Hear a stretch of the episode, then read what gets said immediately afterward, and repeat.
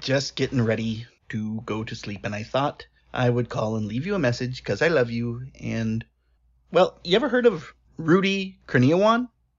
So he was this Indonesian guy who had come over to the U.S. and attended Cal State Northridge. And he's younger than me. He was born in 76. But he was deported in 2001. Well, he was noted he was denied citizenship in 2001. But in 2003, he just decided not to go. And at that point, he started buying wine. And not just regular wine. Not two buck chuck or anything. No. Like top end Bordeaux wine. And in particular, he really specialized in one very famous Burgundy producer named Domaine de la Romanée Conti. And he became known as Dr. Conti because he was getting so much of this. He was spending up to a million dollars a month buying auction lots. That's huge.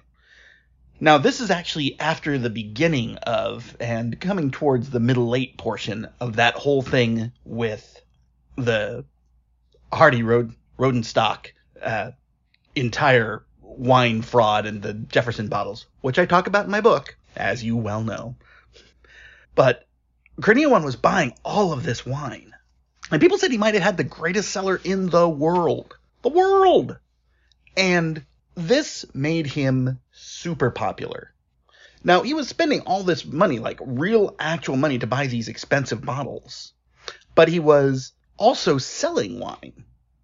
And this, I have a theory on that one. I think he was buying super expensive wine just to have the bottles. So, he would make all sorts of deals and he co-signed some wines and he offered eight magnums of Chateau Lafleur. And we had that, remember? And after the sale of these eight magnums, super, super, super high end. I mean, the auction made like $35 million. He ended up getting a big ass loan, like for 8 million bucks, which allowed him to buy more wine, which allowed him to do more sales. But guys like this always sort of operate on the knife edge. And in 2007, he offered a bunch of 1982 Chateau Le Pin at Christie's. And you know, Christie's and Sotheby's have their huge wine fight, uh, which one is, you know, the better auction house, and they both have their masters. And so this one was the first one that really got questioned because Chateau Le Pin contacted the house and said that the bottles were fake. And Christie's, to their credit, did a review of the bottles and withdrew them from the auction.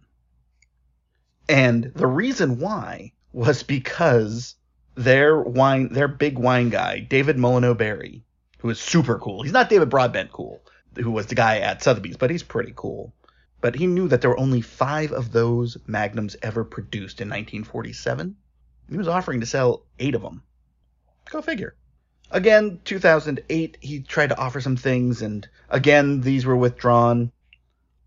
But what ended up happening was so he lived up in Arcadia, and you know that's over by uh, Humboldt State and all that. And eventually, after all these issues, he had apparently sold wines to David Koch, who filed a lawsuit or Coke or whatever you want to say. And in 2009, he said that he knowingly sold fake bottles to him. And by 2012, auction houses and uh, dealers all figured he was faking it. So in March of 2012, they ended up going and raiding his house. And what they found was ridiculous. So they found a bunch of bottles, of course. This made sense. Some were real, some were fake. What's interesting is they also found things that could be used to make wine labels. And this is really cool. He actually did laser printing of them. Now, super high end printers will allow you to be able to go and make really, really accurate looking labels that are difficult to notice. Not impossible, but difficult. And most of the people who were looking at them wouldn't go down to that la- level for, you know, investigation, partly because they didn't want to know. So what he would do, this is actually really cool. He would at times remove the labels from empty bottles that he had purchased of old vintages, reattach them to similar looking bottles of newer vintages or just inferior vintages from that same period. That is what got him. Label fraud is bad, but since he was selling them through mail, he also got from mail fraud. And yeah, he was buying inexpensive burgundies and relabeling them with much better things. Sometimes using real labels, sometimes using fake labels that he would make himself. But in 2013, they also got him for selling for selling a Jeroboam of Chateau Mouton Rothschild from 1945, and he did that in 20 in 2006 for like 70,000 bucks. The problem was there they didn't make any.